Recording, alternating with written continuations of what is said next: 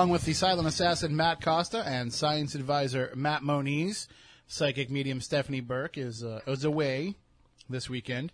She's uh, down in Virginia, I think, with Porter. They have something going on down there, so uh, hopefully they're having a good time. We're going to have a good time here talking about the paranormal, which is what we do here each and every Saturday night, and we are going to. That thing's going to beep the whole show, and I, I guess I can go louder.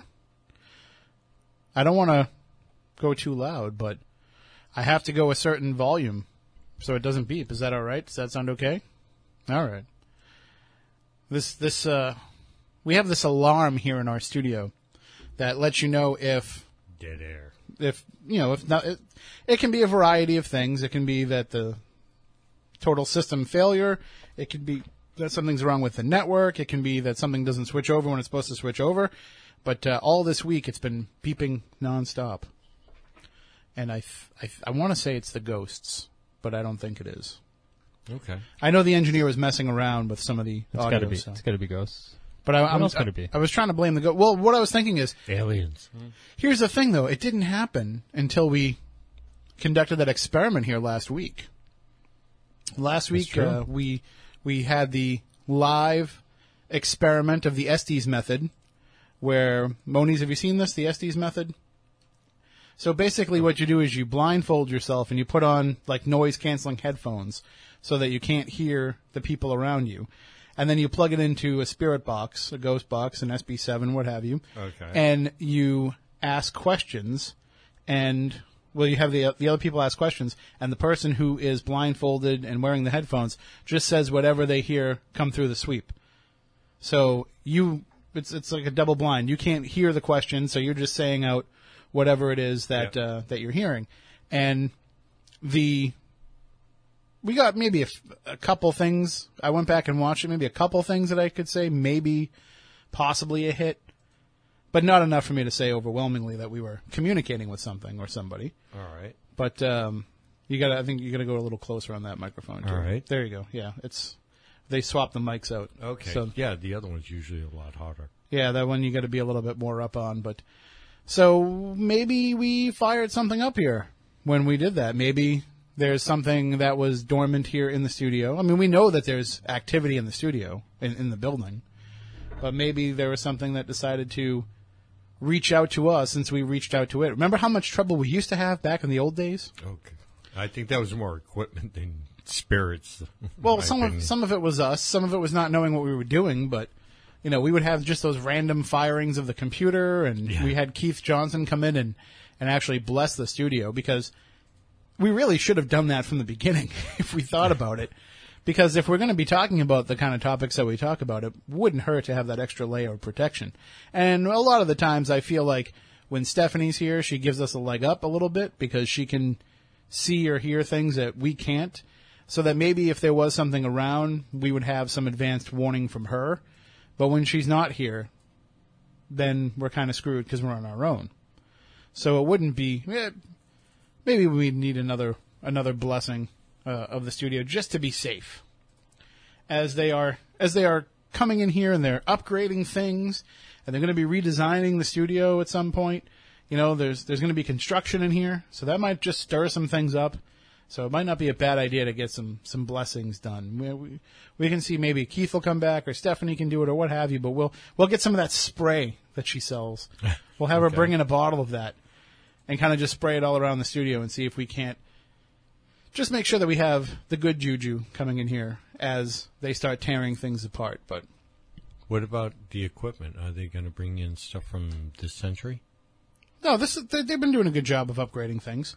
We're getting better and better. Uh, the the only thing that I think is going to change uh, equipment wise is I, I did ask if we could get some different mic arms, but uh, other than that, we're we're doing okay.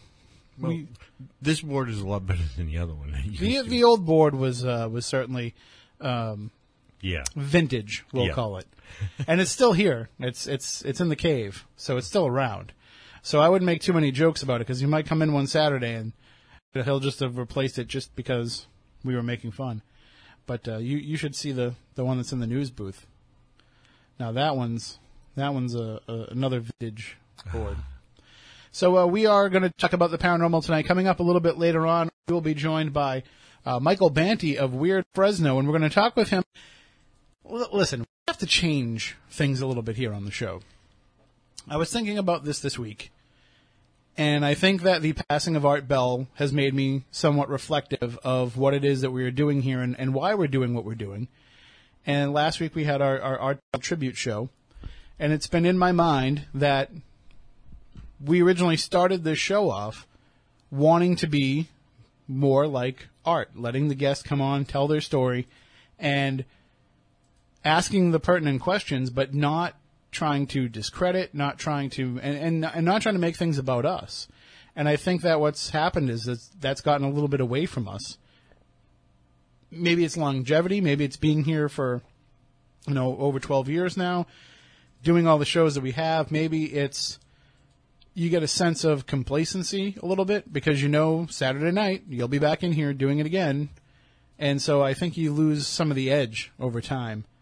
And I feel like we've lost some of that edge, and I, I think we need to bring it back. I think we need to get back into uh, sharing good information and and stories with the audience, and less promotion, less about where we're going to be, and you know what events we're going to be at, and all that kind of stuff. It's important to let people know that, of course, because people want to know about these things, but there's just there's a tendency to to talk about that too much and I feel like that's uh, although you know it's not like the audience is writing me angry emails, but I just feel like we're getting away from the heart of what it is that we want to do. So I'm using arts passing as a little bit of a kick in the pants to say let's get back to just talking about weird stuff. Back to our roots. That's uh, Yeah. No, I mean no. we did it for so long, and it was really just uh, a matter of I, I think as as time has gone on just feeling more and more like, okay, we've got this. You know, we know where we want to go. We know what we what we want to talk about. Instead of saying, let's just throw a topic out there and see where it takes us. So I think it's almost like having less direction, but it'll be more of a direction overall, if that makes sense. You know, we have an idea of what it is that we want to do and what kind of topics that we want to cover, but let's not go into it with any preconceived notions about what the conversation will be. And so that's why I think tonight's show will be a perfect fit with Michael Banty later on because, I mean, I go to his website. I've seen some of the stories. I chatted with him uh, last year when there was the woman who thought that she was a mermaid. And we can get into that a little bit too later on. But I just want to hear the weird stories about a place that I've never been. And I, and I think that the audience wants to go on, on, you know, no pun intended when talking about art, but I think they want to take that same ride. And so that's what I think we're going to start getting back to. So if you have any ideas of, of topics that you want to have covered or guests that you want to hear us speak with, just email us spookycrew at spookysouthcoast.com and we will try and do our best to uh, bring them on. Now that's there's there's some ground rules though that we have to lay for this because you have to have uh I guess parameters in place. Because if we say we're willing to talk to anybody and everybody, well that Uh, that opens the door to you really can't say no to somebody because you opened up that invitation. And we've decided over the years that there's some level of at least a line that we have to draw of who we're going to have on the show and who we're not. We decided a long time ago to stop just having, you know, random paranormal groups or investigators as guests because they would come on and they would share their experiences being out there in the field and being out there and investigating. And they would just tell us stories that sounded like the same stories that other investigators were telling us. Not that there's anything wrong with the Right. work that they're doing, but there just wasn't enough differentiation between them. So we made a conscious decision to say if we're going to have an investigator on or a group on, it's going to be because it fits into the topic that we were discussing. yeah, something specific relating to a particular event or what have. Yeah, it could be you know that they're, they're you know they're, they're the group that frequently investigates a specific location. You know, like when we're gonna uh, if you're gonna talk about the Villisca Axe Murder House, you have Johnny Houser on. Uh, if you're gonna talk about um, you know the the Stanley Hotel, you have on the group that investigates regularly there. Yeah, you know yeah. that's that that makes sense. And and also of course if you can find a, a topic where an investigator can add a perspective to it, then you add them in. But just to just basically say, you know, let's spotlight this group, let's spotlight this investigator, it just doesn't work. And the other part of that is there's a million paranormal shows right now on the internet where that same thing happens. And then you get the, all of the paradrama that goes along with that. Oh, you talked to them, but you didn't talk to us. and, Right. you and, know, and- you know, and then somebody whole- says, "Why did you have them on? They they just, you know, they fake stuff and all." And I don't want to get into all that. So it's if it's very rare that you'll hear us talking to a paranormal investigator that is somebody that we don't know. And if if it's just talking about their investigations. If it's something else that they can add to a discussion, then that's a different story. And we've done that too as well where I mean, it, part of it is too if you could just be a common person that has stories to tell, experiences to share, and that's okay. And there's nights when we do those shows, Yeah. where we say the phone lines are open, call in with your experiences. But I don't want to just have somebody who has paranormal experiences on unless there's a real you know ongoing thing happening or if they've written a book about it or what have you because otherwise it's the same thing for the audience. It's well they have the same experiences that other people have. Why are they any different? Why are you having them on the show? So when we have those open line nights and you know the phone lines are always open here so you can always call in and discuss anything that's on your mind paranormally speaking but we have those open line nights where people can call in and share those experiences because I think if we try and do that same idea of featuring those stories, it will A, get repetitive, but B, for a lot of people, they'll say, I don't see the reason to have them on to talk about that. So those are just some of the, the ground rules that we've set up over the years. And I know that there's a whole wealth of people out there that we could talk to that people say, why haven't you had this person on? Why haven't you had that person on? I'll give Nick Redfern as an example. You know, the couple of times that we've had Nick Redfern on the show, it's been a pre-record. And there's a reason for that. He's not available on Saturday nights. He works on Saturday nights, so he's not available. And there's other people who we've tried to have on for years that, you know, maybe on the convention circuit or have events or, or are out investigating every Saturday night, so they can't come on because of the schedule of the show. And we try when we do a pre-record to say, well, let's earmark those times for, for these people that we need to make special accommodations for. But in general, a Saturday night at 10 o'clock is kind of a tough time to get guests. And the fact that we've been able to do 534 episodes now and bring on, I'd say, probably over 300 guests, easily. I'd guess out of those shows. I mean, that sounds like a, a, a pretty safe bet. So to the fact that we can get 300 different people to join us on a Saturday night is pretty impressive. So that's another challenge that we face with the time slot, but the time slot is what it is. It's when we can have radio time, and it's when we have availability in our schedules. So with those caveats in mind, please recommend whoever you think we should talk to or whatever topics you'd like to hear us discuss because we want to take the we want to make the show as weird and as spooky as it can get. And I think that there's a, a wide range of places that we can take it under those guidelines that we just haven't gone to in a long, long time. And so that's what I want to get back to. I want to get back to the roots of why we wanted to do this show in the first place. And I want to listen to stories that when I go home and I go to get out of the car at two or three in the morning and it's dark and it's creepy, I want those stories still in the front of my mind and to make me think twice before I get out of the car. And maybe make me run to the door a little bit. Because that's when I think the show is at its best. And I think that's where we built up this audience over the years, and I want to start delivering that to them again. Well, a lot of the audience, when I've talked to them in person, they all love our.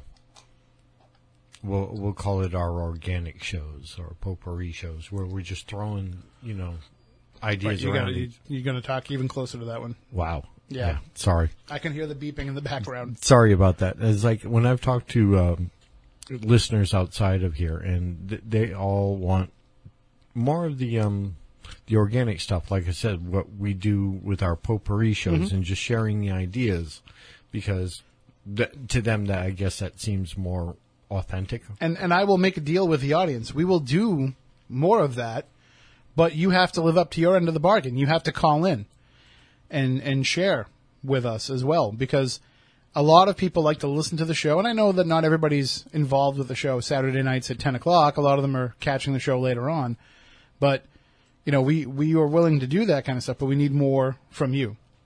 You need to call in and interact with us because that's what's going to make it stronger. I, I I know that people like to listen to us talk, but I don't think that that's what the whole show should be about all the time. No, it should be about what the guest has to say. Right. I, I think it's fine if occasionally we we share our thoughts and feelings on things, but you can only do that so much. I was going to say opinion. also, uh, if you want to just dip your toes in the water, just uh, join us in the chat room, and right. you know, There- ask ask a few questions there, and then when you are you feel comfortable about calling, sharing your experiences, uh, give us a call. and I, I have to say, I, I know the the general feeling that people have about internet chat rooms is they say, well, I know what's going to happen when I go in there. But our chat room is not like most internet chat rooms. It's it's very respectful. Everybody gets along with each other. They get to know each other in there every Saturday night. Uh, they're always uh, going off on side tangents and, and conversations amongst themselves, and it's it's like Cheers in there because you know all of a sudden Jimmy McCluskey will check in and everybody will say Jimmy, you know, like that. Yeah. Just as an example, so it's it's certainly a place where you can go and have a dialogue and a conversation and get used to the, to the folks and, and realize that that's who you're talking to, and that might make you feel more comfortable to call in Like-minded people. and discuss. And that's, I mean, that's what we're trying to do here. We're, we have a, a community of, of listeners, and we want you to come along and, and be part of that community. So we'll try and serve that community a little bit better instead of kind of serving our own self interest. I, I, I was uh, hanging out on the uh, the Belgab forum and uh, talking with, with some of the folks there, and now that is a place where they can be savage. On, Oh, on I'm internet. sure. Uh, they they really are, but I love it, and um, and so I actually I made the point that I'm starting to become, you know, the show's starting to become more George and less art, and I I don't want that. so the folks in there know what I'm talking about, but you know I want to make it more about serving the the topics than it is serving uh, any anything else. So. It's all on the table. 508-996-0500. Uh, coming up in the next hour, we'll talk with Mike Banty about weird Fresno. And I think that it says something about this area, too, that we've been able to, you know, we'll, t- we'll talk about uh, Mike's area with, with Fresno, but I think it says something about this area that for 12 plus years now, we've been able to frequently talk about weird things here on the South Coast. And we certainly could explore more of those topics because there's a whole bunch of weird stuff we haven't even gotten to Oh yeah. in 12 plus years of uh, of covering things here and I just think that there's for some reason an interest level in people in other places they want to know about this weird part of the country we'll we'll continue of course to do our Bridgewater Triangle show every year that's always a, a popular one uh, we've done the haunted tour of Route 44 episode in the past. Maybe it's time to revisit that. So I have a, a night coming up we, where I think it's going to be sometime in May. Might be a little later. I'll have to check the date again. But I think we're going to dispatch Moniz out into the field this night because there's a, a bridge Okay. where there's phenomena that takes place and a parsonage right next to it where phenomena takes place. So I think we might send you out into the field because this is the 100th Why does- anniversary I was going to say, why does this sound familiar? Um, I don't know. We'll talk about it off the air because Okay. I don't want to make promises yet because uh, I have to reach out to the person that uh, is going to set all this up for us. But it's in the Bridgewater Triangle. Okay, so it's not that. that No, it's not far Yeah, where- I think I know where you're talking about, but we'll we'll discuss it. We will. And uh, so, but those are the kind of shows that I think people like, people respond to. They like when we are focusing on hyper local things. And when we're showing them that we have these, we, and maybe they have similar stories where they are, but maybe they don't. Uh, believe, don't take this the wrong way. That's some of my favorite shows because I actually get to go out to the places. I actually get to be there uh, on the spot. You know, I like you guys hanging out in the studio, but you know, but there's I'm, an, I'm happier out in the field. but there, and there's also an excitement level with that of you know you're going into this not knowing what could happen, Oh yeah. and with that happening, you know, with that situation of not knowing what could happen, it creates edgier moments for you, but it creates edgier moments for the audience too. I mean, Well, we've had scary occasions one of out one of the first times we ever sent you out into the field for a show was the Dover Demon episode. Yep, that was a great show. And actually. and what happens? The police show up. Yep, twice. You know, so you you know things like that that you can't take into account for. You know, now we know ahead of time to let them know that we're going to be there. Uh, but you know, but these are the kind of things that I think make for for good radio and It's also make just past the anniversary of that too. Yeah, it was. Uh, A couple of weeks ago, a week ago, what would it have been? The forty first. something like that. Yeah. Yeah, because it was what seventy seven. If Yeah. I'm right. So yeah, so the forty first, and uh, we're coming up on what the Coming up on May. uh, no, but the Roswell anniversary this year is the uh, seventy seventy first. first. Yeah. So, I'm like, I remember all the way when we talked about the 60th anniversary of that. I was there. I know that, that, that, that just goes to show how old, how long we've been doing this show and how old we're getting. We can say, I remember when it was the 50th anniversary of this and we were covering things. Um, but uh, yeah, I think certainly more of that stuff will be coming forward in the future. And, and if you have any places like that that you can suggest, I, I definitely want to. Uh, we I know that we've done the the Route 44 episode in the past where we have sent people to different locations along Route 44 locally. I want to take that all the way down Route 44, down into Texas. Uh, doesn't I- go into Texas, goes into New York. No, the, from following this 44, it goes into Texas. Uh, I'm pretty sure it goes from uh, Plymouth up to Right. uh, someplace up in upstate New York. Well, whatever, wherever it goes, Okay. we will follow it outside of the immediate area. And because you know, if if there's there's redheaded hitchhikers on every road, Yeah.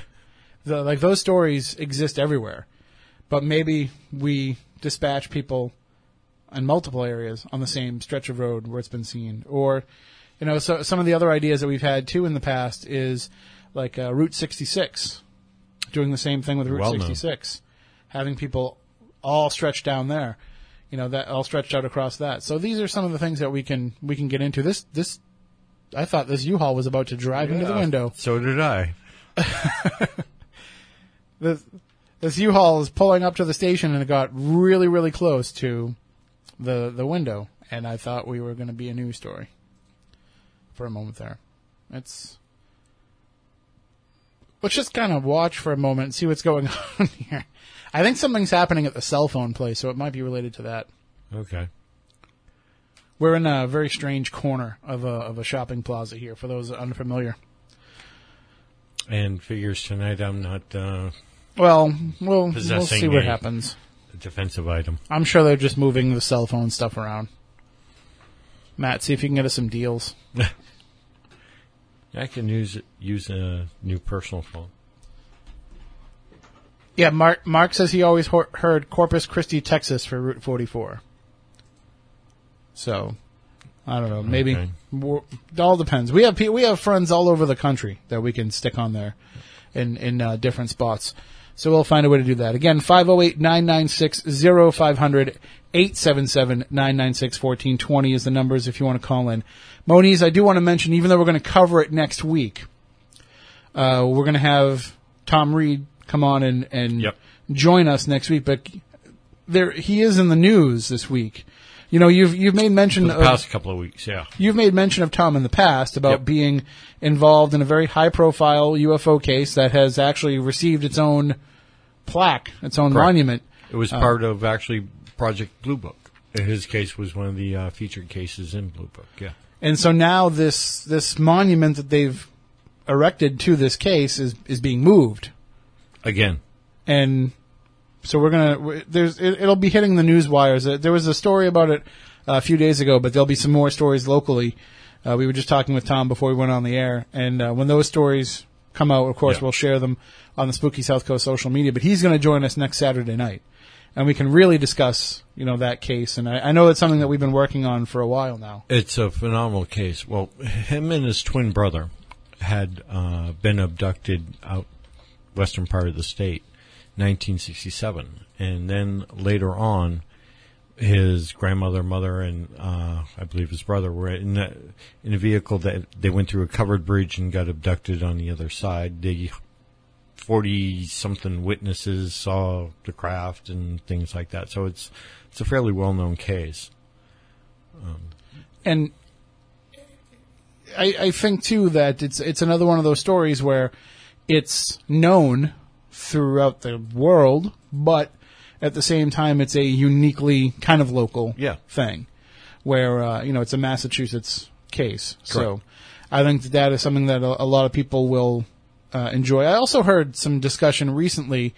Um, th- there's been a lot of talk lately about the Bentwaters case, and I was thinking, There's always talk about but that it, it seems to have been heating up different different you know he said she said stuff that's been going on with it and I, so i think maybe it's somewhere somewhere down the line this year we'll we'll revisit that because we haven't discussed that in a while either okay. is there um is there any think about all the stuff that you've researched over the years but then all the stuff that we've talked about here is there something that you want us to discuss on the show that we have never gotten around to Ooh. Actually, yeah. uh, Well, we may have touched once or twice on it. I don't think we've done enough things on like sea serpents and you know lake monsters. Absolutely, we, right. We, We can- We've done one or two shows, but I think that you know we've done an, a couple of Bigfoot ones, uh, a good handful of specific UFOs and general UFOs, and more ghost shows than we could sa- shake a stick at. But we really haven't touched on, you know, like lake monsters, sea monsters, and other cryptids. well we know the ghosts are our bread and butter Yeah. Uh, but certainly you know all weird topics are, are on the table And crop circles. Haven't really done much with those either. Yeah, well, I, I think that we are sorely lacking in, in you know the crop circle stuff. Uh, we've done like one or two shows. Yeah. I do remember we had the guy on that that had the crop circle song. Yeah. That I know Matt Costa was a favorite. That was a favorite of yours. The the guy that made the crop circle song. Oh yeah, yeah. That that used to pop up. Um, I used to have it on my iPod back when we used to run music off of my iPod. Right. Like if we had stuff like Right. EVPs or anything we had to play on Right. the show, we always put them on your iPod. And, and for some reason, I had something like I don't know, maybe three, maybe it's like three, three and a half, maybe uh, thousand songs or something, thirty five hundred songs, and that song would always come up uh, randomly, more than any more than any other song. I feel like, Okay. which was. I don't know if it was welcoming, but it was hilarious. I mean, I, I was a fan of, you know, he would just pull up and he'd be playing the, the crop circle song. Right. I'd say, well, that's, that's just Matt. Yep. That's not a, that's not a surprise. Well, Catch, it's a catchy tune. Want me to reach out to Colin Andrews? Sure, absolutely. Yeah. And, uh, and, and I, I, there's even deeper, weirder stuff that we can get into that we've just never covered. I mean, a lot of alternative history stuff that we haven't covered. Uh, Time travel ones? Or we, we always say that we're going to do a time travel show, but it's hard to get the guests to come on that will talk about it because I don't know why. It's They just, don't, they don't uh, apparently have the time. well, I think they, they probably have already traveled back to where they came Yeah. from. Uh, I know John Titor listens to the show, so he does. Yeah, he comes on, on the chat room every now and So then. if he wants to, you know, if he wants to reach out, that's that's fine as well. And uh, I'm still waiting for JC to call too. I thought for sure last week was going to be the week that he would actually call, or at least show up again in the chat room, but he didn't. So, uh, but you know, la- last week we did cover the Art Bell uh, tribute show, Moniz, but you weren't here, so you didn't really get a chance to to share your thoughts. I, I'm assuming that you know you were kind of uh, overwhelmed a bit when you heard of Art's passing.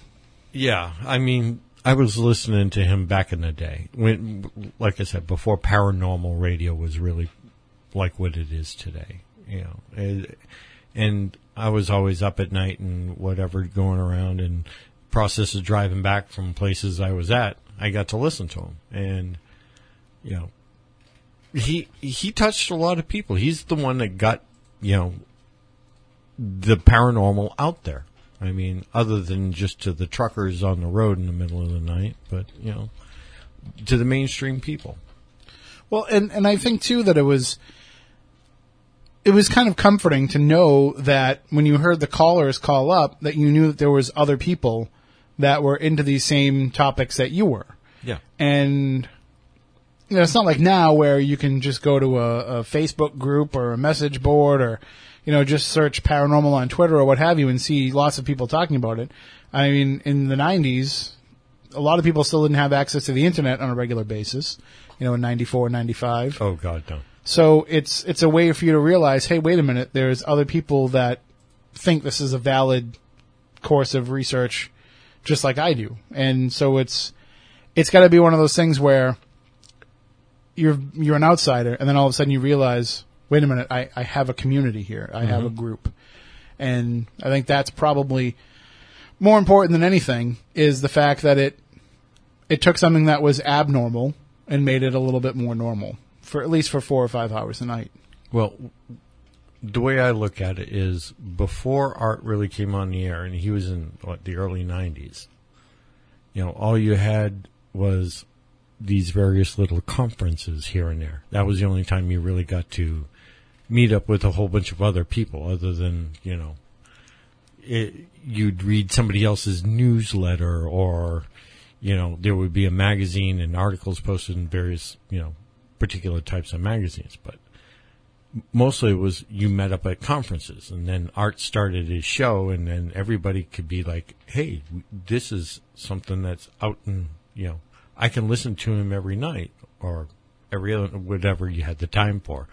And he would bring the people that you would see in the conferences on you know on with him. And that's what But- made it good. I mean, what were did you did you attend some of those conferences back in those days? oh yeah Well, I mean, what were they like? I mean, I'm assuming it wasn't like it is now, where there's, you know, thousands of people coming through the place and Okay. Um, how do I meet- put this? Ah, I could say something, but I, I don't want to be offensive about it. Um, let's just say back in the back in those days, it was more about the subject matter, not about the people. well, but I mean, I'm just saying like there's probably less people. So like now, where you have to rent out an entire conference center, the- it was probably one conference room. That Let's put it this way: it was diehard uh, interested people. People were there to find the information, not because this person was on this TV show or that TV show about it. You know, these people were there to see what these presenters could present to them. Not being the you know Stanton Friedman is Stanton Friedman. You know he's been the same all the way back in the day up until now. But a lot of the other you know we'll call them TV icon people that are are used to being seen on TV by other people.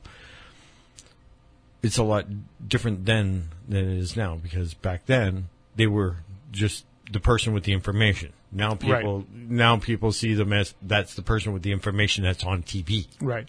There is there is a different layer of Right. you know, like when you even now, if you go to some of the conventions that are out there, people look at someone and say, "Oh, who are you? What do I know you from? What have I seen you on?" Well, you haven't seen me on anything because I, I don't I'm not on television. I, I'm just doing the work, and so then people are like, "Oh, that's really interesting," and and kind of walk away. But those are the people that you know you want to sit and listen to and and see present. I mean, no knock on anybody because uh, you know our friends do it, but I want to go and I want to see. I want to go and learn something if I'm sitting there Right. in presentations. I don't want to watch somebody just do a question and answer session because those inevitably turn into. Remember that episode when you guys did Right. this and did this and like I don't want that. I want to learn something and I want to and I try when I give a presentation to provide some information that people might not have known about. Um, just because I think that that's the point of it. It's to even if you only pick up one little thing that you didn't know before, you went there and you learned something. Yeah. So I think that that's what I find is what draws me into certain discussions and why I find, you know, if I, and if I'm ever at somebody's presentation, I, I try not to get up and walk out, but there's times that I'm like, I should just kind of get up and walk out because I'm sitting there trying not to open my mouth and say something because, you know, but because that's just not polite. And I wouldn't want somebody, I I don't mind when people ask questions and stuff during my presentations, but I don't want anybody to kind of take it over. And, you know, but I, I have that feeling and I, and I, but that's because I want to have conversations about things. And I think a lot of that is lost on a lot of these conventions is there's no like workshops where people are just kind of throwing, where that ends up happening, believe it or not, is at the bar, you know, the night before. That's why Yeah. they have these VIP cocktail Yep. party things because that's where a lot of the ideas are start start to get exchanged. You know, you've had a few drinks and you, you loosen up, and that's when you start. Or or if you go out to dinner or something, that's when you start talking about theories, as opposed to you know just shaking hands with people and and signing autographs as they come through the line. So there's there's still some idea exchange going on. It's just it's not the main purpose anymore, which I think is somewhat saddening, especially because you know when you look at it, this is uh, still to this day, even though they have a lot of these conventions and a lot of these events, a lot of the folks that are coming to them will say, I've never been to anything like this before. This is my first time coming to something like this. And so those, that's when you really want to start to show them like, we can get together and, and have an exchange of ideas here. Exactly. Um, I miss the old conferences. One of the better ones that used to happen around here was in Connecticut, and it was called the Omega Conference. Uh, they used to have it every year near, near Hartford, middle part of Connecticut. But they would have all of the people like Linda Moulton Howe and Colin Andrews and Stanton and all of these before they were really big names, you know, out in the television world. And the presentations that they would put on were top notch. You know, I remember Richard Hoagland talking about the monuments of Mars, and this is just after his book came out, and it had a lot of you know really information packed uh, chapters in it pertaining to how NASA works. I found uh, his his description of what NASA goes through in terms of their process, what they weed out for adding in or subtracting out of what they tell the public. It's very telling. You know, that people don't understand that NASA does scrub a lot of stuff that the general public doesn't see. But that's also information that you're only going to get from that particular speaker. Right. And it's not something that's going to be regurgitated from one speaker to the next and Right. you know, each person's going to kind of put their own twist on it or what have you. Like there's, like that's why I love John Tenney lectures because he gives you something that you're not going to find somewhere else. You know, he's he's done research that nobody else has done, and he's found stories and uncovered legends and things like that that nobody else has looked into for for hundreds of years, and that's why I feel like when I walk away from that, I feel like I've learned something and I'm and I'm better for it. I might forget it 10 minutes later because that's how my brain works, but at least I was enriched by going to that. And I, I and that's part of what I want to do with this show too is make sure that we are enriching people by bringing the topics to them. Uh, and you know, you, you mentioned you know Stan Friedman and, and Richard Hoagland, and a lot of these guys became go-to people for television because they were on the lecture circuit Correct. and because they were known as the authorities who who knew this Right. stuff inside and out. And uh, it's just it's so weird now that it's it's kind like I look at some of the lineups for some of these conventions that are out there and these different events and things that are happening, and I say, I know that person, and I don't know what that person has to say that is going to interest a large portion of the attendance goers. And that's not a knock on anybody. But that's just saying, like, where are you going to take this that is somewhere new and somewhere different? And I think that it doesn't happen because a lot of the audience doesn't need that. They'd rather just go and sit and hear people keep saying the same things, maybe because it reinforces to them then that that's what's right. You know, so if some, like, I really uh, have reached the point where I can't take any, listening to anybody tell me the difference between a residual haunt and an intelligent haunt anymore. Or what is an EVP? Right, I can't because I've heard it so much over the years, and I understand that there's always, you know, new portions of the audience that don't know the difference. But my mind and, and my research and my investigations have led me to think that there there isn't that line anymore. I don't think that there's a residual haunt and intelligent haunt anymore. Okay. I think there's residual energy, uh, and I think that there's stuff that actually happens, but I, I, I don't even categorize that as a, as a haunting anymore. I don't even cat. I just it's just one of these things that happens. It's just it's like when you shake up a soda bottle, you're gonna get fizz. Uh, you- and- you, here you can borrow this an etherical echo. Right, and and that's just what it is. It's just going to keep happening, and so I almost say, okay, that's great. Let's not even worry about that anymore. Let, let's just leave it over there. You know, it's you eventually reach the point where you say documenting that doesn't interest you anymore. Yes, the tide came in. But that also, you know, but then there's people every day that still document the tide. Yeah. So I guess maybe just because it's not interesting to me doesn't mean that it wouldn't be interesting to somebody else. So I'm just I'm just trying to open my mind up to some some more things here. Uh, we have about uh, ten minutes left in this hour, and I just want to point out this. I guess I have to. It's not very often that I do this, but uh, I- will tell Moniz. Apparently, you were correct on something. Uh, Mark says that Route 44 begins in Plymouth, Mass, and ends in uh, New York. And he even wrote, "I hate to admit it, but Moniz is correct, sir." So see, even he hates to admit. It. It's funny because you, in, you know, you inform us and educate us on so many things, but we hate to let you know when you're right about Before- other things. You know what I did before I became a scientist? Uh, you uh, apparently were a cartographer because you mapped all of Route 44. Close. Uh, my parents owned a delivery service, so I Yeah. was uh, a delivery driver. So, So you've been all over Or- the place. Yeah, uh, New England. Yeah, I've driven all around here. But uh, yeah, so when even Mark is begrudgingly telling you you're right, and he's a guy that actually respects you. So uh, all right. Ah, foolish mortals. Well, and then one other thing that I wanted to discuss uh, that was kind of going around this week, uh, and and I was, you know, we we announced uh, Stephanie announced the the cruise that she'd been putting together. Okay. and it's something that has been um, in the works. She's been working on it for a while. Her and Porter have been, and they asked me to be a part of it. They've been working on it for a while. They finally were able to announce it. So if you want to find out more about it, wickedwaterscruise.com. Uh, when she comes back, I don't know when the next time she's in the studio. I know she's not here next week, but the next time we have her in, we can discuss it a little bit more. Uh, again, we're going to try and get away from, you know, the shameless self-promotion shows, but uh, the wickedwaterscruise.com is the website. And if you're going to reserve, I will say this. There's a, a brief window that you can actually reserve your spot on the cruise by just putting $50 down.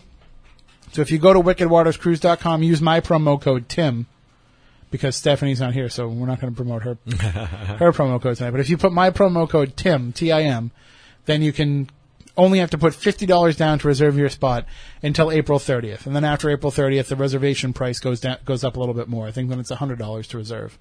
So if you reserve now, just $50 to put down to say that you're coming along, use the promo code TIM, and that's refundable. So if you decide that you don't want to go, if you end up not being able to raise the money, uh, the money won't be due until the end of next January. The, uh, the total complete, you can make monthly payments if you want, whatever it is that works for you. Uh, all the information is right there on wickedwaterscruise.com. But we're going to be going from Boston to Bermuda through the Bermuda Triangle. And Okay. last year, I went on the Strange Escapes to, uh, cruise to Bermuda, and we went through the Bermuda Triangle, same same lane, you know, same same uh, journey, and we went through the Bermuda Triangle. And when we did, we went out onto the deck of the ship, and we had a UFO watch, and we had some strange things go on, things that were not planes that we couldn't explain. Yeah. Out over the ocean, you're, you're not getting small craft. Well, and that's that's one of the things that I've been discussing with people is they say, you know, when you're out there in the ocean, there's a lot of things that you can misidentify as being UFOs. I can't think of what that would be. Because by the time you're at that point, you know, most planes are so high up Right. that you're probably not seeing them. Uh, You know, you're you're seeing the navigation yeah, beacons. but not not as close and low as you know you would around here, where you're in the flight path. Uh, but like, what other things could I be mistaken for UFOs being out there? Satellites and meteorites. That's Meteorites. Meteorites are the only thing I can think of that would move at the speed of what we were seeing. Satellites generally they move quick, but it's, it's, it's a predictable arc. Yeah. yeah, and it's more like kind of like a, you know, like I- I know this doesn't make great radio, but they can see me on video, you know? It's where you see something moving and it's, it's moving at a good clip, but you can, you can still make out what's Yeah. happening. We're seeing things that are like, you know, shooting across the sky and shooting diagonally and then coming back another way.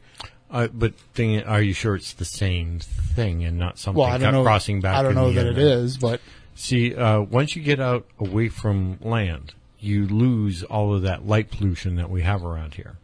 And we have meteorites every two minutes, visible in, in around here. There are plenty more that fall that generate light once you go, get up beyond the light pollution. Uh, I have a number of uncles that were in the Navy, Merchant Marines, and all of that out, spent their life out on boats and ships. And they said, you see far more shooting stars than you ever will on, on land out, out in the middle of the ocean. It's like because there's no light out there to pollute the nighttime sky. So any little light that happens up there, you get to see for miles. have you been on a cruise or been on a uh, I've- on a I've- ship out, out? I've been on a ship out. Yeah, I've been on a ship out in the ocean, not on a like a cruise. Like I don't, I I can do it on a cruise ship because I can always like not look out the window and just think I'm in a hotel. But it's really freaky to be out in the middle of nowhere on the water like that, and to like realize if you see something, it's you know you, there's there's no figuring out what it is. It's not like you know if we see a light in the sky here, we can call the New Bedford Airport or we can call you know different uh, uh, law enforcement agencies or what have you.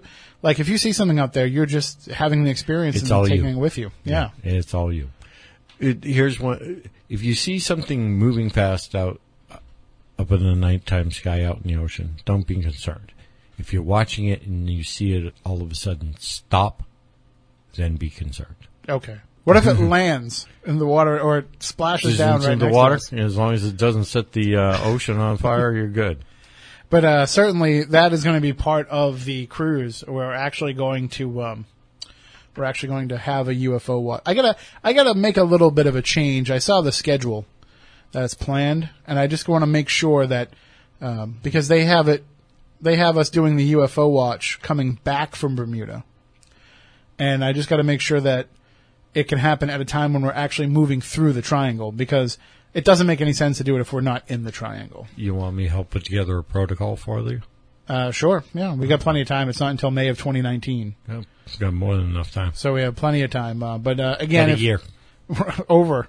So again, if you want, because it's May 10th to the 17th of 2019. So if you want to take part, wickedwaterscruise.com. Use my promo code Tim.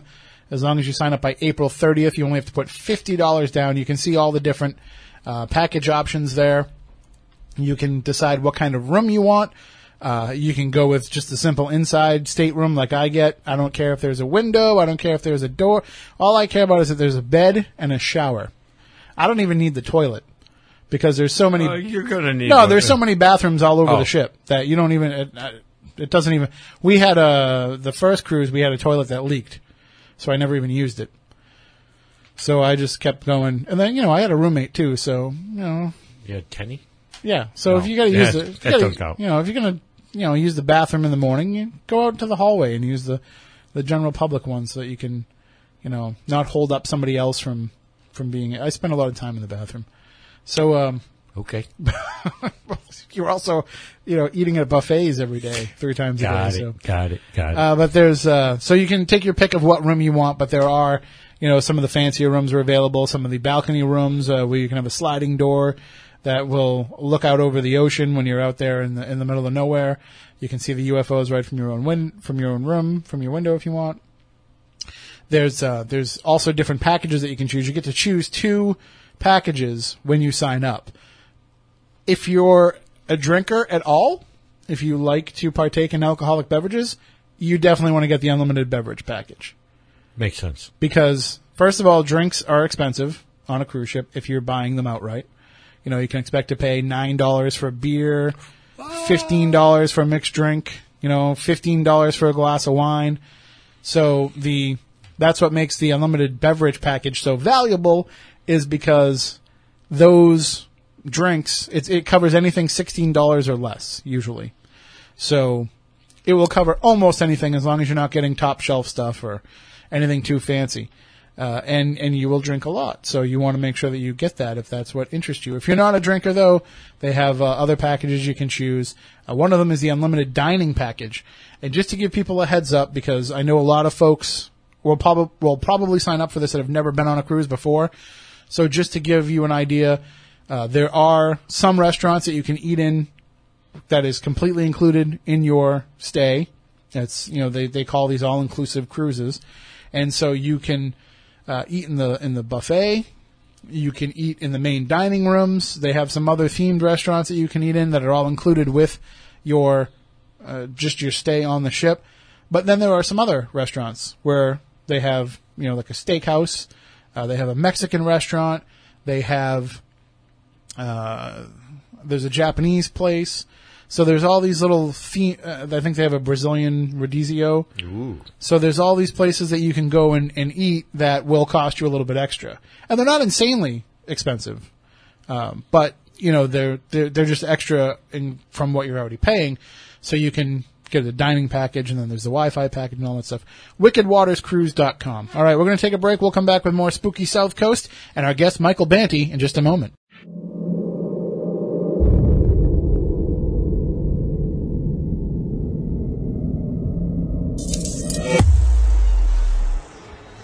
Back. Hour number two of Spooky South Coast. Tim Weisberg here, along with the silent assassin Matt Costa and science advisor Matt Moniz, talking about the paranormal as we do each and every Saturday night. And uh, of course, we are streaming live on Spooky TV at SpookySouthCoast.com and on the Spooky South Coast YouTube channel and the Spooky South Coast app and all kinds of places.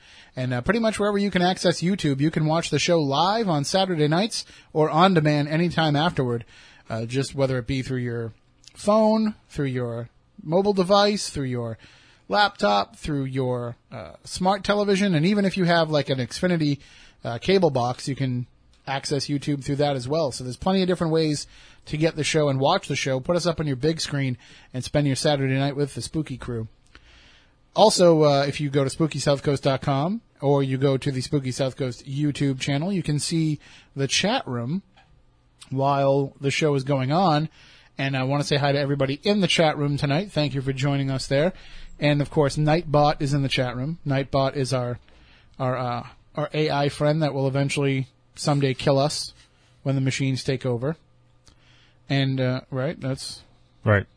like I mean, it's uh, it's not that intelligent, but it's getting there. It's enough. It's enough that I'm worried about it. but Nightbot, you can tell Nightbot jokes. Well, you can ask Nightbot to tell you jokes. But uh, Anna is in the chat room actually telling jokes to Nightbot. Yeah. Which, Anna, Anna's better at joke telling, actually. yeah, hers hers are way funnier than than Nightbot's. But you can check it out for yourself at SpookySouthCoast.com. And I just want to let everybody know before we get into our discussion about Weird Fresno with Mike Banty, want to let everybody know about Parabox Monthly. They have designs of silk screens onto s- super soft, super comfortable t- uh, t-shirts.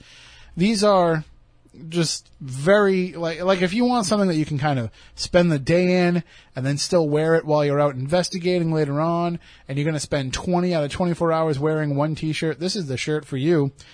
But what's interesting about them is that there's a puzzle built into each shirt the puzzles can be in the form of codes, ciphers, riddles, numbers, images, or other hidden gems.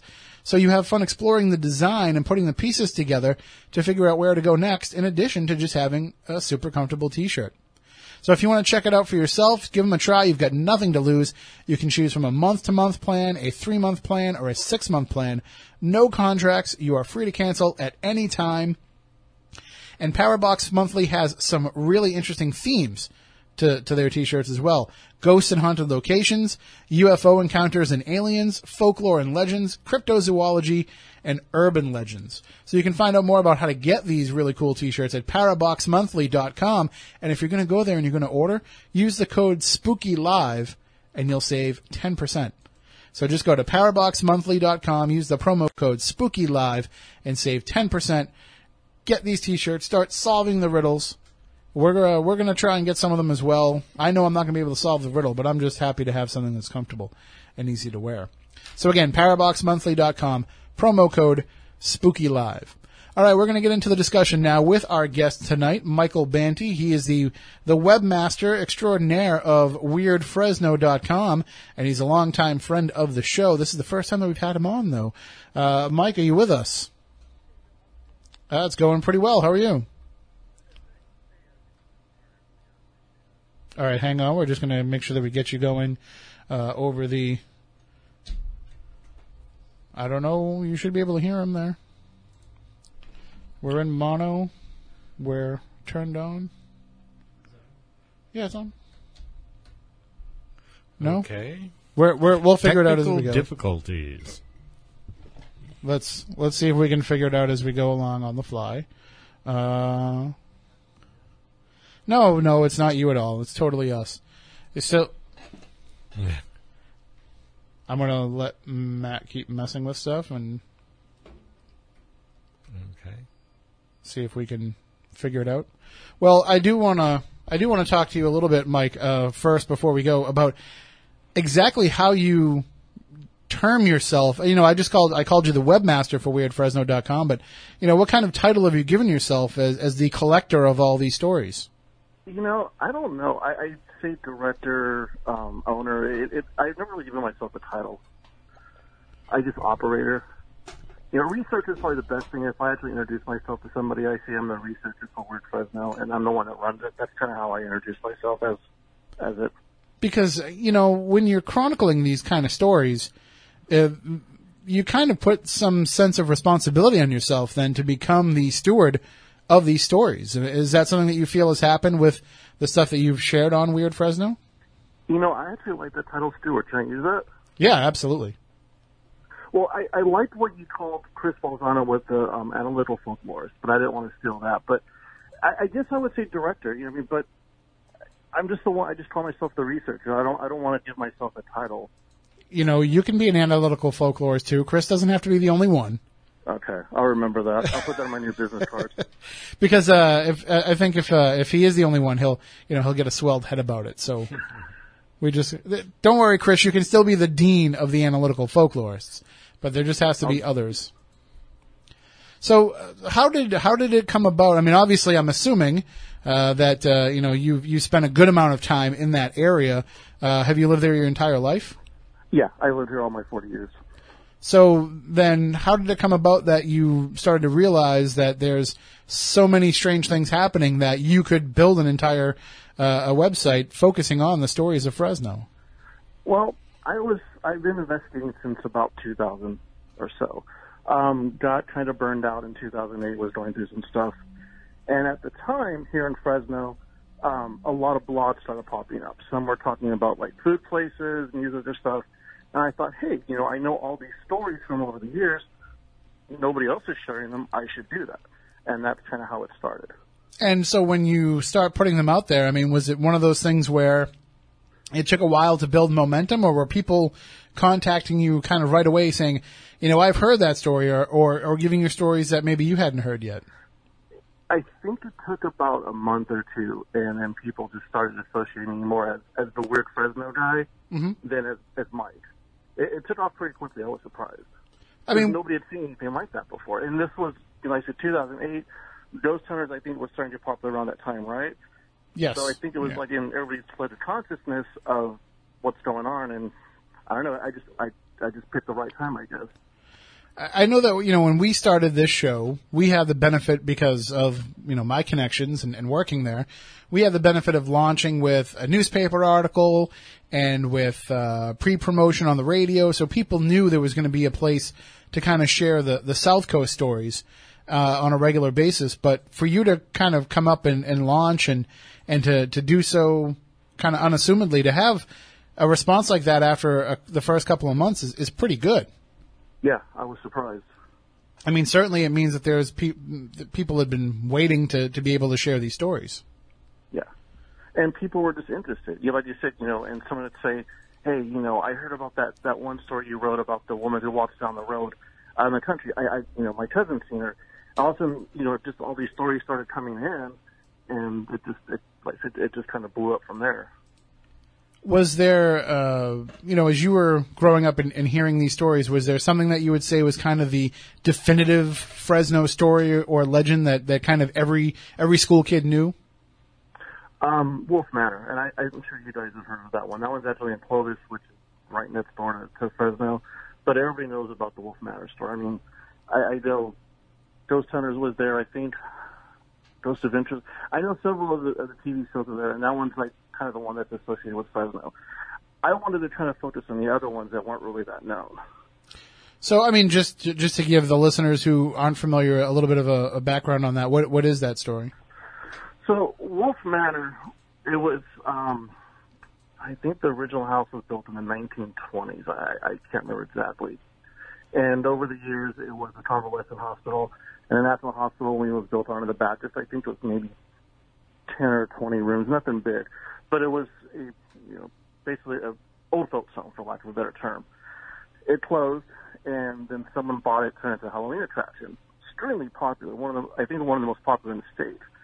Well, the city shut it down, and the owner decided that he wanted to turn it into a hotel. Unfortunately, because of building code issues, he wasn't. But for a while, he was giving tours, and a lot of people were seeing things there, from shadow figures. Um, I, I know when I was there once, I was touched. I heard footsteps above. Um, people were saying there was some dark energy in the basement. I can never confirm that, obviously, but I, but still, that was reported. There was a lot of things there. I mean, it was a definitely a hot spot. Unfortunately, the building was torn down. Now it's just an empty lot. Well, I mean, empty lots can be haunted too. It's right, just and it's, that's what I think too. I, I wonder if, uh, what's going on there now. Unfortunately, it's been because it's private property. But but when you have a, a place like that where people talk about it and and people share that legend from generation to generation, I I think it also helps kind of lend itself to people being more open about the possibility of, of other locations being haunted and, and other stories to share. Right. And I know that that one, it, it kind of took on an urban legend feel of sort because when it was a Halloween attraction, the owner had actually written up a fictitious story with it. And unfortunately, that got intermixed with the actual history. It's, it's kind of hard to tell what was real and what wasn't. Mhm. So people were saying stuff based off of the, the Halloween history, uh, which wasn't true. and and part of the the job of an analytical folklorist is to be able to kind of you know look into what is legend and what isn't and when the lines become blurred like that you know it makes your job harder as as the person that's trying to put the the truth out there or do you just kind of let the legend live as well let the legend breathe on its own You know, um, I always try to, to, to point out what was part of the Halloween history and what wasn't. Um, but really, it's to, I sometimes the people just want to believe what they want to believe.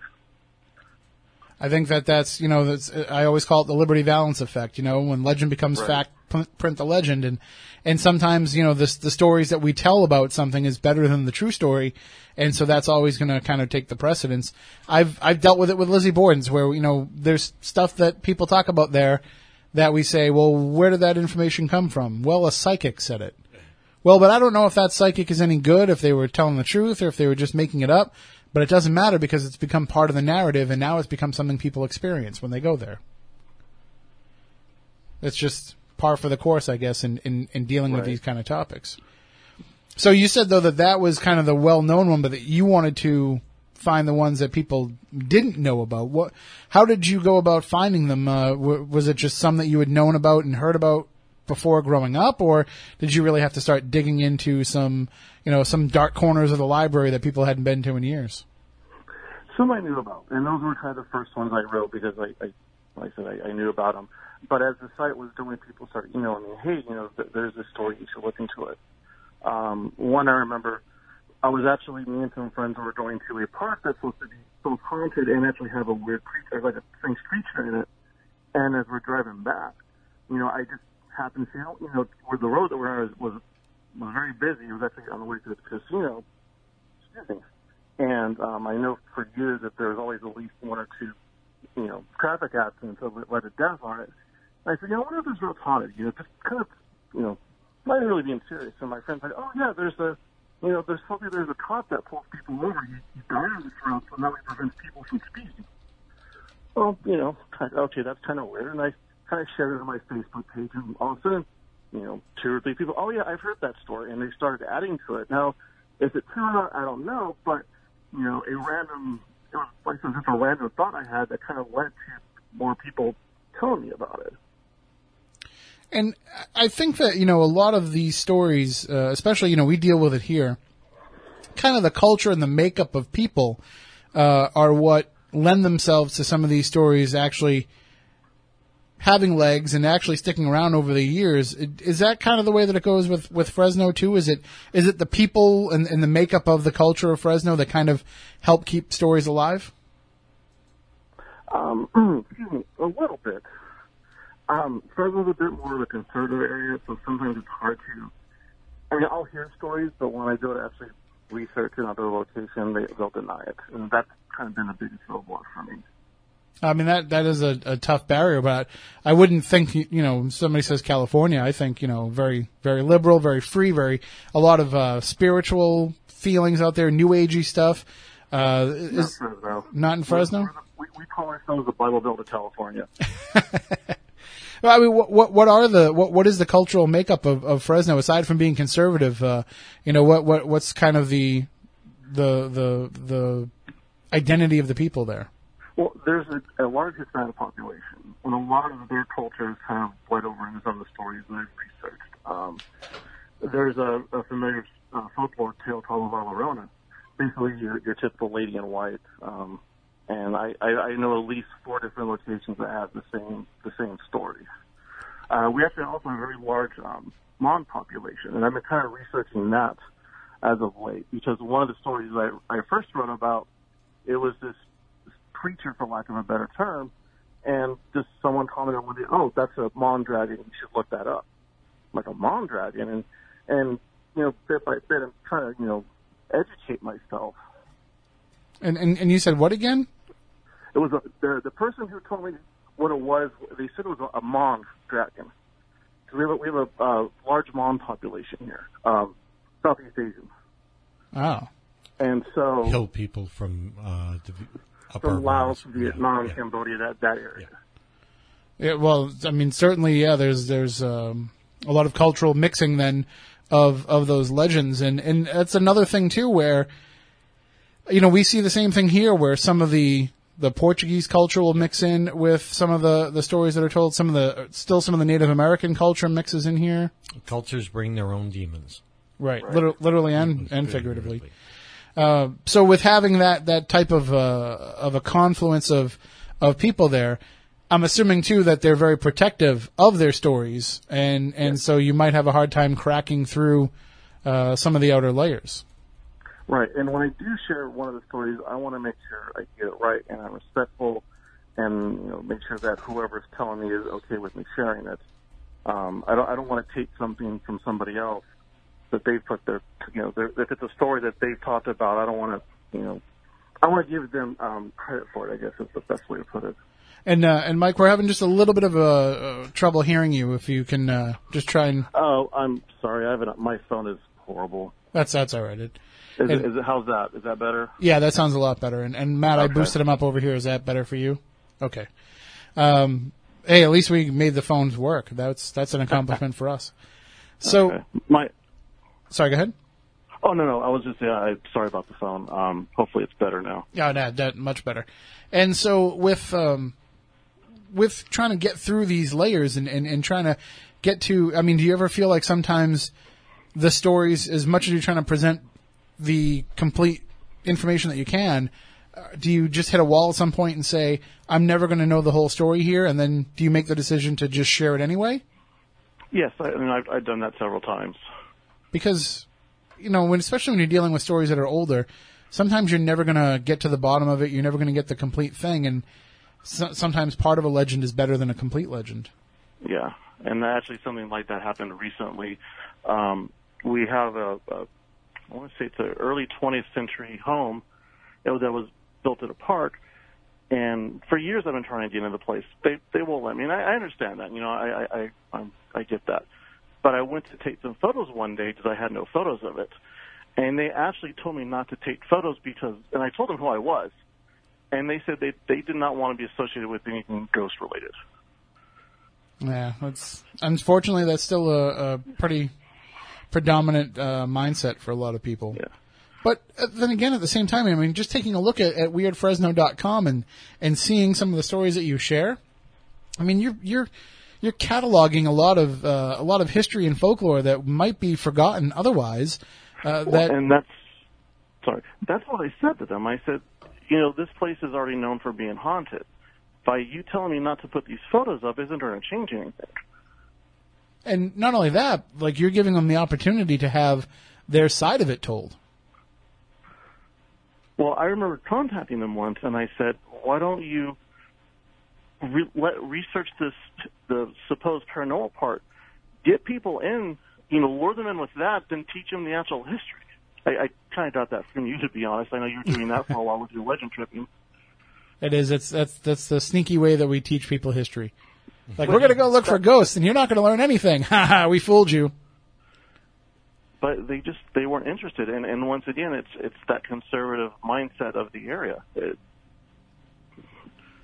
I mean, also though too, uh, part of the good part of that is uh, you will find out that when the stories aren't shared, they tend not to become diluted and not to become, you know, mixed with other people's uh, interpretations too. Like sometimes those closely guarded stories can be the most pure, yeah. but it's prying them out of them that's the problem. What what is probably the the one story that you've been trying to to get to the bottom of that? What what's been your your your Moby Dick, your white whale that you just can't figure out or solve? Oh, there's a lot, but um, there's a story here. It's actually a creature story, and they were calling the Fresno Nightcrawlers. If you do a YouTube search, the, the original video will pop up, and it, it's hard to describe. But there were these two. Somebody was um, having issues with, I think, dogs running their yards, so they set up a um, a closed circuit TV to film what was going on. And so one night there was these two creatures, long-legged, no arms, and I want to say maybe 24, 30 inches tall, very, Very long legs just walked across the, the, the yard. Yeah. And I've seen other videos, but they look like they're completely different than this one. And I know um, Sci-Fi's Fact or Fake actually came here, and they, they actually contacted me about it to try to debunk it, and they couldn't. Hmm. And it's the only the only video that I, I I'm I always consider myself a skeptical believer. I believe, but I want you to, to prove it to me. Right. This one I couldn't figure out what it was. It's it's just an odd story, and it's only been one sighting. Well, but sometimes though, with stuff like that, and we've we've seen it happen here, and I know Moniz, you've encountered it during your career. That uh, th- those are the kind of things that, even if you can get to the bottom of it, it's it's still almost too unbelievable for for people to believe. That you can you can try and chase down as much of the factual end of it that you can, but in the end, even that's not going to convince people. So even having part of the story is uh, is going to be you know, enough to open people's minds up to it. Because some of this stuff, even if you found out the complete story, it would be, it would almost make it more unbelievable than just having part of it. No, I, I've run in, I've run into exactly what you're talking about. You, you, I'll give you a good example. The house in Westport. Mm-hmm. Okay. Um, for Mike's benefit, I'm sure he's run into things like this before too. Somebody claims a house is haunted, but the real history behind it, you know, the, this house in Westport was actually a house that, you know, was said to be ben, you know, built on an Indian burial ground, even though there is an actual cemetery be- behind the house. Right. Uh, and that, you know, there were coffins inside the house and people disappeared and reappeared on different floors and things like that. Okay. The real truth is the house was foreclosed on by the original owners and it was recently built, built in the 20th century. Yeah, it was the 60s, 1960s. Yeah, yeah, uh, yeah. Early 1962, if I, my research re- I re- remember correctly, something like that. And um, after that, the homeowners got foreclosed, and it was picked up by a um, a funeral home to use as storage. So they storage, yep. yeah, so they store coffins and parts of coffins in it, and kids would break in, and you know, story confabulates, and all of a sudden the house But is to your point, though, the just the, the fact that you know the story has been solved to some degree, it doesn't change the experiences that people have had. I mean, we've Right. heard from police officers who have said, "I was parked in the driveway." Yep. And and watching you know th- weird things happening inside and lights turning on and off and Yep. things like that when nobody was in the house. So I'm, I'm, and I'm sure it's the same thing there in, in Fresno too, Mike, where, you know, sometimes it's almost like you'd ruin a story by actually being able to tell people the truth about it. Yeah, no, we I have one similar to that. That that's basically what Matt said. Yeah, well, feel free to share it. Oh, well, it's it's an old home once again, early 20th century, and it's been fenced off for years. I know it's on the local historical registry, um, but it's abandoned, and people, you know, they they they think it's haunted because it's you know it's fenced off and it's kind of you know overgrown with weeds and stuff. Um, I've researched the history. Nothing's happened there that would could lend it to be haunted, but people still say they they've seen lights at night, that they've seen shadows moving around, and stuff like that.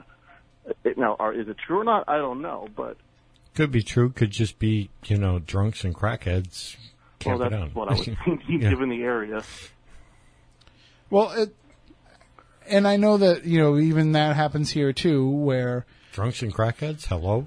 right, right, but that happens here too, where like the, the mundane turns out, you know, the, the explanations turn out to be mundane and it will kind of sink a lot of people's fascination with, with a location or, or with a story. But I think that as time goes by, the story will outlive the truth. Yeah. And so, you know, well, while people might say now, oh, you know, that stuff about the house in Westport probably wasn't true. Uh, you know, 20 years from now, 30 years from now, when people are telling the stories, that stuff won't matter anymore. Right. The important part will be that people went there and had these weird experiences, and, and it doesn't matter that they were, you know, debunked. Just like stories will still continue out there in his area about Wolfe Manor. Okay, even though it's a parking lot now, basically, the the stories are still living well beyond the building. Right, Mike, I'm sure people drive by there and say, that's where Wolfe Manor used to be.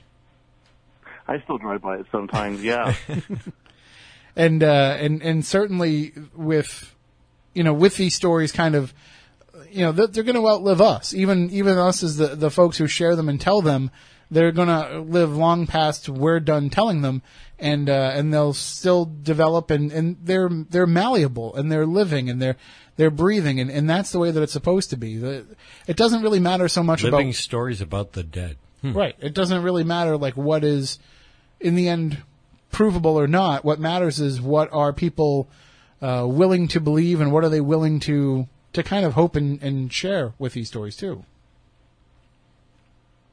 right. And that's how I've always approached it. Is here's the story. You know, I want to share with. I mean, before I did this site, nobody knew half the stories. I didn't know half the stories, but now I feel like maybe it's adding a bit to the the local culture, like you said. And and kind of, you know, create like we don't we don't really tell stories anymore like like we used to as as a species as as mankind. We don't sit around the the, the fire and tell these stories anymore.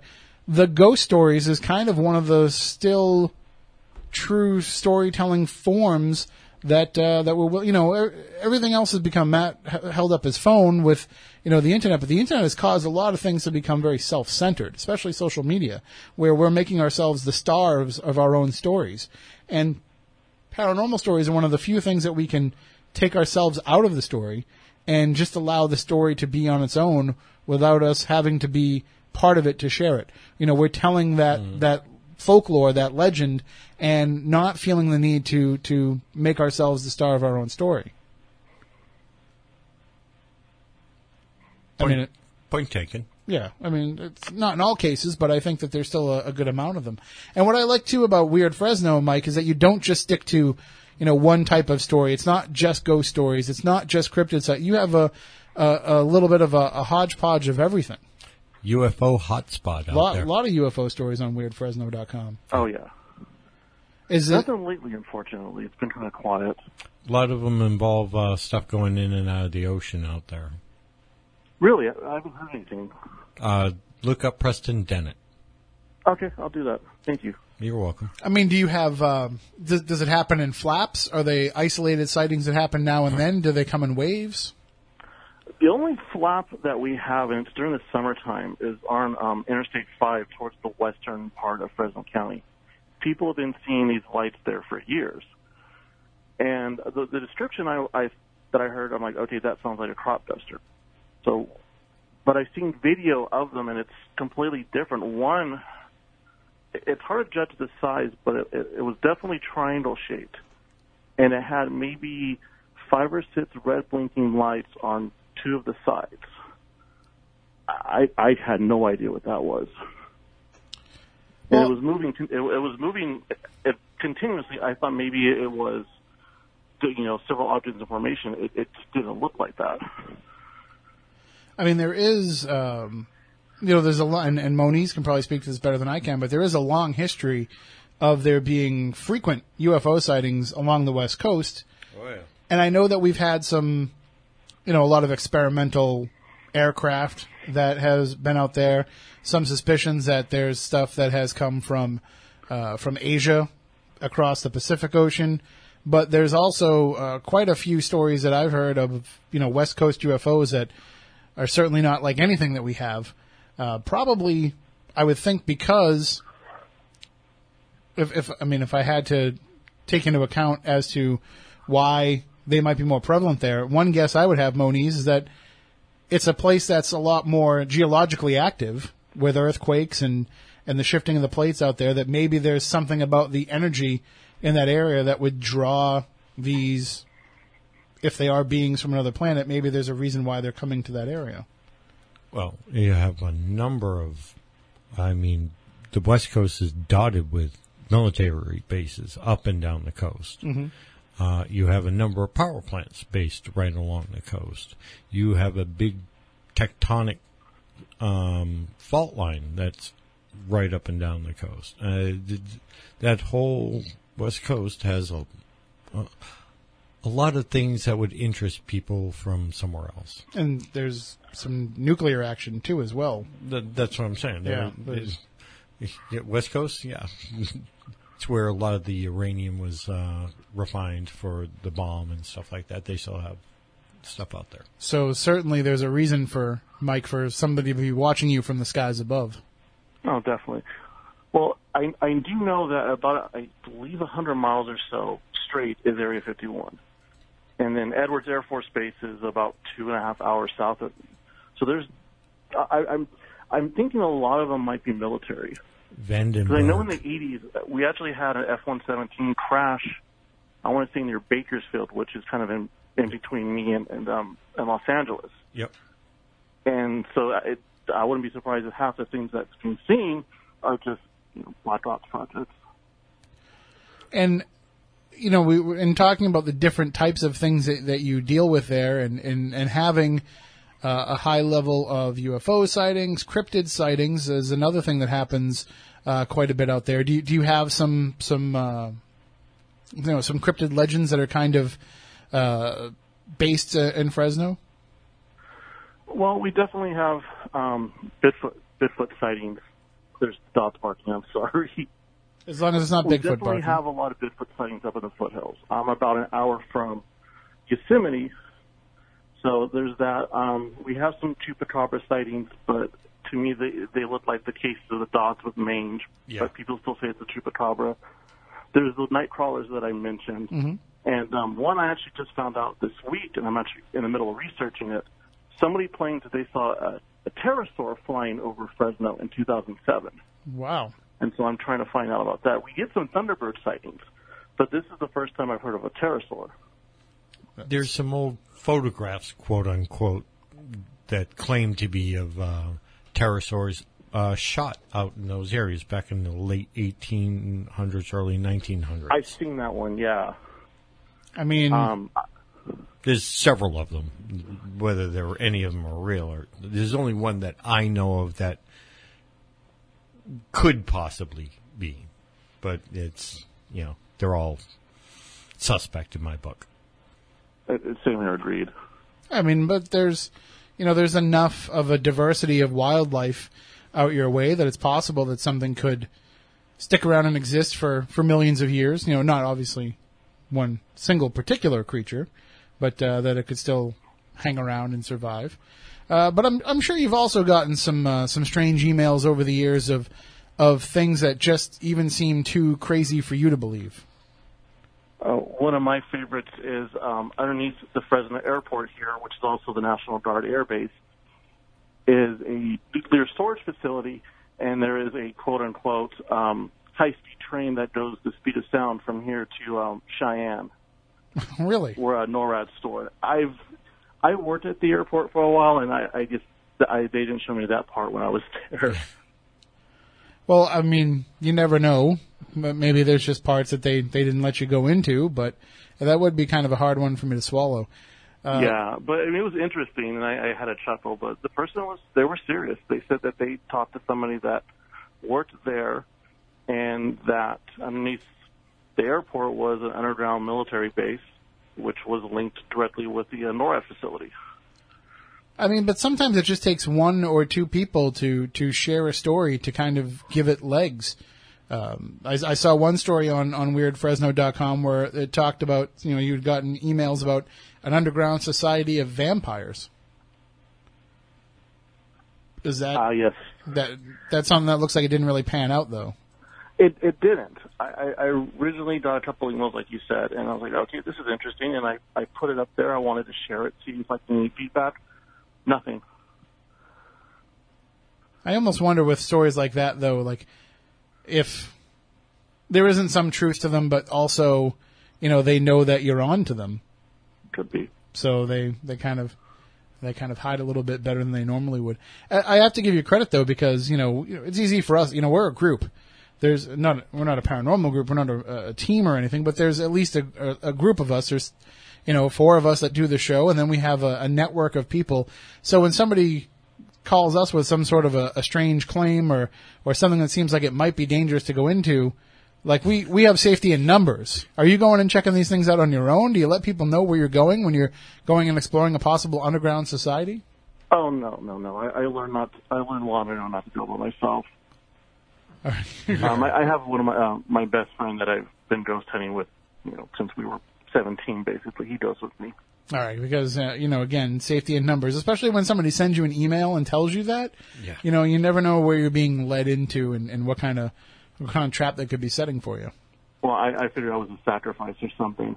But you know, it's, sometimes though we say that you know we don't want to become the story. We just want to, you know, document the story. But if you got to go, I mean, at least go being part of the story. That's the way I look at it. Well, like I and I've been told this, and I, I said this over the years. I'm more afraid of the living than the dead. I'll, I'll go into a, a supposed haunted house, whatever. It's just when you get the people like the the, the, supposed vampire society. I was I was a little hesitant. I'm not gonna lie. Well, come on, come on into the underground places. It's fine. You'll be okay. Yeah, no, thanks. Uh, what what is probably the the weirdest thing that you've experienced? You know, in, in researching these, what have you encountered uh, with and seen with your own eyes that uh, you just couldn't believe? This actually didn't happen when I was researching, but this is kind of what got me into this whole field. Um, my mom's house was haunted, which I didn't know about when I lived there. And um, one night I'm going to bed, and I'm walking down the hallway, and I see this, you know, this figure. There was a female figure in a white dress go from my sister's room across the hallway and, and into the bathroom. And we had a hardwood floor, and I heard the, the dress, um, you know, kind of rustling along on the on the floor. I thought it was my sister sleepwalking, so I turn on the light. Nobody's in there. Like, okay, that's kind of weird. Go in her room, you know, turn the light on. She's fast asleep wearing um, sweats and a t-shirt. And I knew I saw someone, a, a female figure that was wearing a dress. Go to bed. Next day, I'm talking to my mom about it. Just real nonchalantly. Oh yeah, that's the previous owner's wife. She she died here. Hmm. And it's always been kind of one of my favorite stories because that was the first time I ever saw something. I mean, there are. I mean, you know, we say here that we have uh, old ghosts, so that there's a lot of activity that happens here because we've had hundreds of years of, we'll call it, you know, white people history to be able to kind of go back and, and look at. And we look at, you know, us being East Coasters, we look at California and we say there isn't quite the same length of history for, you know, quote unquote white people history to, to have some of these stories, but there is still a, a good amount of history out there and there, there is still a good amount of, um, tragedy and, and things that have happened that could leave a stain on, on a place. Right. Well, before this was America, it was Mexico. And you know, I mean, there's missions up and down the, the state. The closest one to me is, I think it's a hundred miles, um, uh, San Miguel, and that one's supposed to be haunted. And Um, has that kind of uh, you know created you know here we have the Bridgewater Triangle. Do you have some sort of a of a vortex in that area that you think might be the reason why you have so much weird phenomena taking place? I've heard people use the term the Fresno Triangle, but it was more UFOs. They were linking uh, the Fresno Airport to Area 51 and then um, Edwards Air Force Base. But like the triangle that you guys have, no, we we don't have anything like that. But I mean, it seems like you've got the activity for it. Uh, just whether or not somebody's actually kind of defined parameters for it. It, it, it seems like there's enough weird stuff going on and, and different types of phenomena that you could say that there. I mean, it might not be a, a, perfect triangle, but there definitely seems to be some sort of a, a thinning of the veil there. Yeah. Well, we're, we're in a valley, and maybe I mean I used to say we're like a a valley instead instead of a triangle. I'm not. There's no really set shape like you said. I don't know. We'll we'll come up with something catchy, and uh, you can market it and do a documentary and make T-shirts and stuff No, that'd be great. to help to help with the research. Has there been a lot of interest uh, in the stories that you share from, you know, some from some of these television shows and, and, and authors who are writing books? That people come to you and said, you know, we really want to start featuring some of these stories. I've had some some interest in the past. Nothing nothing lately. Uh, like I said, that one um, that Nightcrawler video. That was I got contacted by the Sci-Fi Channel several times on that one. Um, National Geographic contacted me about a UFO sighting up here. I want to say that was 2012. And then somebody was doing a documentary about Bigfoot in uh, Yosemite, but uh, that one never panned out. Yeah, I mean, I, I feel like, uh, you know, when when producers kind of get their eye on a place, you know, they start to to come up with all these ideas of how they want to tell the stories, and and sometimes the stories just don't kind of fit into what they're envisioning, and they're doing a disservice to the stories themselves because they might say, well, that'll be too hard to film, or you know, we can't really pull that off in the way that we need to with the budget that we have and and the stories just don't work that way. You know, the stories have a life of their own, and and you've kind of got to be willing to bend what it is that you're doing to them, as as you've shown over the years. You know, chronicling these stories, you know, you have to go where they take you. You can't say I'm going to do it this way. You have to kind of just serve the story the best way that you can. Right. And someone, when some were just scheduling conflicts, this, it didn't work out, unfortunately. I, I think though that um, you know as you've been chronicling these over the years, the the important part is that uh, it's showing that there's to some degree you know repeatability. The same stories, the same legends might not happen over and over again, but you're having similar instances of, of all different types of phenomena. So that's that's going to draw people in that are looking into this stuff. So it's it's only a matter of time before we see the the weird Fresno TV series starring Mike Banty. Well, I, I do know if you search paranormal in Fresno, my site's the first thing that comes up. well, there and you that's go. how a lot of these shows find me is they'll just do a very random search. Is I mean, with all these weird stories, is there a big paranormal community out there? There used to be. Um, you know, like like most things, it, it gets popular for a while, then it kind of dies off. Pardon the pun. Um, things are kind of picking up back again. Um, I actually recently people were asking me to start a Facebook group, which you know to for their them to share their own stories, and I did. It's, it's been pretty active. I was surprised actually. I mean, that's that's the best part of of doing what you do is is giving people the dialogue uh, to be able to share these stories and have a place to go with them when they do have a weird experience, somewhere where they can share it, where they think people are going to be willing to believe them. And that's what I think. You know, every area can benefit from something like that. To to say, here's a place where you can come and say that, and nobody's going to judge you for it. Right. Yeah, I just want to give them a platform where no one's going to judge them, and they can share their stories. Uh, but but then again, too, there's the same problem that we run into, and that uh, others who uh, document these type of things do is, you know, how how much can you believe a person that comes at you? You know, how do you take stock in the story? I mean, is have there been stories that you've been tipped off to that you've said, you know, that's just it just doesn't sound like it's anything that's even worth my time to, to pursue? Well, there was one definitely. Um, going back to that Nightcrawler video, someone had sent me another video uh, several years later of a different um, incident with the, supposedly the same creatures up in um, up by Yosemite. And I saw the video and I was kind of hesitant, but you know my, my my BS meter was already going off, but I don't want to be that skeptical. And so I, I looked at the person's YouTube channel. They had just created a YouTube channel. There was nothing else on there. Okay, maybe they you know they created this for this, but they said that they were paranormal investigators. And I tried contacting them, nothing, and just even even to this day that that's the only video on their on their YouTube channel was that one. And it just it comparing that to the original one, it it just it looks fake. It looks like things have been superimposed. It's just very bad special effects. Well, yeah. I mean, it is sad that even in this day and age, that there's people who, for whatever reason, want to fake this stuff.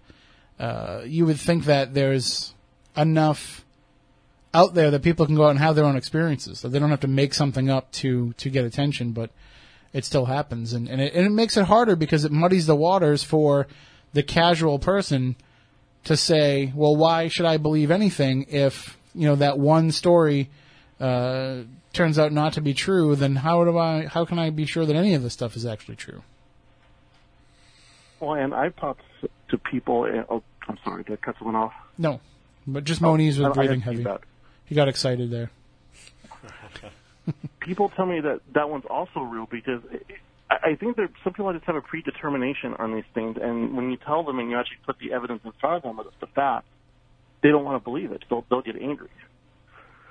That is true. I mean, that's that's the hardest part about it is if you're trying to be the person that's trying to vet the story and, and deciding if you want to believe it or not, and and something just seems like you don't want to follow down that path, you know, you run the risk of, of hurting somebody's feelings if if they are telling the truth, but it just doesn't seem to to resonate with you. If it doesn't seem to be worth your time or or what have you, you know, you are running the risk of, of, of hurting somebody who this could be the most profound thing that ever happened to them. So it's it's hard to have that even though we like to have that built-in BS meter, it's it's it's probably going to be wrong sometimes. Yeah. You know, I just I try and give everybody their say, and then you know maybe uh maybe I don't call you back, you know, or maybe maybe everything sounds really exciting at first, and then we kind of uh you know lose contact over time. Uh, I let you down easy, like a weird girlfriend.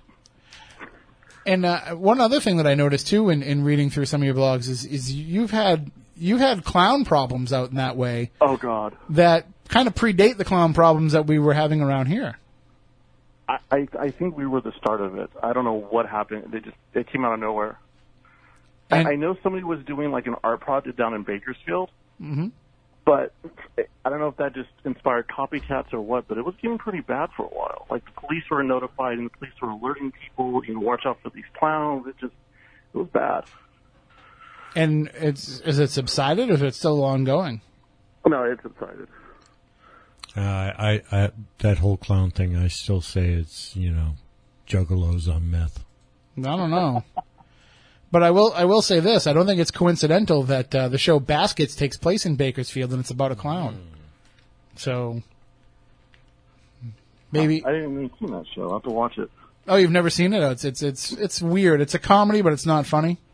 But it's still funny. It's very hard to describe, but it's it's Zach Galifianakis as as a clown at a rodeo oh, in. Bakersfield. Okay, I, I I know what you're talking about. But there's there's a juggalo on the show too, so he works at Arby's. The juggalo. Appropriate. Yeah, he runs the Arby's now. uh, so, sorry, go ahead. I was say actually, I think the prerequisite to work at Arby's is you have to be a juggalo. It's it's on the application. They you have in order to get hired at Arby's, you have to know at least four Joker's cards, four four of the the cards to be able to. Moniz is looking at me like I have no idea what you're talking about. He's uh, from the Juggalos, from the. I, oh, I- oh, he does I know. Yeah. Oh, that's now I'm even more creeped out. I liked it better But when I I thought it was over actually your like head. Insane Clown Posse. They're not bad. The Great Milenko. We'll uh, well, we can debate that off the air for sure. uh, so, so Mike, if people want to share stories with you with Weird Fresno, how's what's the best way to reach out to you? Um, best way to go to my site. Um, I have a number on there. Um, I can I give it out? Oh yeah, absolutely. Okay, it's uh, area code five five nine, and it's four eight one one zero five seven. or you just email me at uh, weirdfresno at gmail.com. And uh, what I like about the site too is it, it's an easy layout to, to go through and to try to find all the different stories. If you're somebody that's thinking about going out to the Fresno area to, to spend some time, maybe maybe take a vacation or, or whatnot, it, you can actually build yourself a, a nice, you know, weird Fresno vacation based around the site and, and seeing some of these places that, that Mike writes about there. So, but just don't go into any uh, underground places on your own, and, and don't go into Arby's unless you f- speak Juggalo. those those are the requirements. All right, well, Mike, thanks for joining us uh, and uh, and for sharing some of the, the stories that you've collected over the years. Oh no, Tim, thank you for having me. I appreciate it. Oh, it's it's always great to uh, you know be able to find out about places that we've never been to. But if we ever get out there, you'll be the first person that we look up. Well, one of these days, I am definitely going to visit the Triangle. That that's on my um, top five list of paranormal places to Well, go. definitely let us know if you do. I will do that. We will take you to all the best places that aren't Arby's. Take care. Do we even have an Thank. Arby's? We don't. We do, we don't have an Arby's, so you don't have to worry at all. oh, that's good. All right. You have a great night, Mike. Thanks again. You too. Thank you. And uh, that is Michael Banty. You can check out his site, weirdfresno.com, if you want to find out more about Weird Fresno. It sounds like a very weird place. I've been through it. I've, I've never had. I've been to California once. I was just to LA for a couple days. So if I ever get out there, I will want to spend some time in Fresno. I want to check out some of these spots that he writes about there. There's, it seems like there's a lot of great folklore there, urban legend there Yeah. that goes, uh, so like I said, it doesn't matter if it's true. I just want to go there and kind of experience it for myself and, and see what, what happens. So weirdfresno.com is the site if you want to find out more for yourself. All right, we are just about out of time for this week's show. We'll be back next week. As we said earlier, we'll be joined by Tom Reed. He's going to talk with us about his UFO experience and, and about the UFO monument uh, that is being moved. You'll see stories. We'll share those stories out as they as they hit the news wires uh, this week. We'll share them out on the Spooky South Coast social media. If you want to get in touch with us, spooky crew at spookysouthcoast.com. If you have any uh, stories or, or guest ideas that you want to share with us, you can do it that way. Spooky crew at spookysouthcoast.com is our email. Follow us on Twitter at SpookySC. Subscribe and and uh, follow all of our videos on YouTube. Like us on Facebook. So many different ways to reach out to us and get in touch with us. And of course, thank you to everybody on the Dark Matter Digital Network that listens to the show as it's replayed there as well. If you're listening to this show live now, go over to Midnight in the Desert because Keith is going to be having an Art Bell bumper music dance party. So until next week, for Matt, for Matt, for Stephanie, I'm Tim. Stay spooktacular.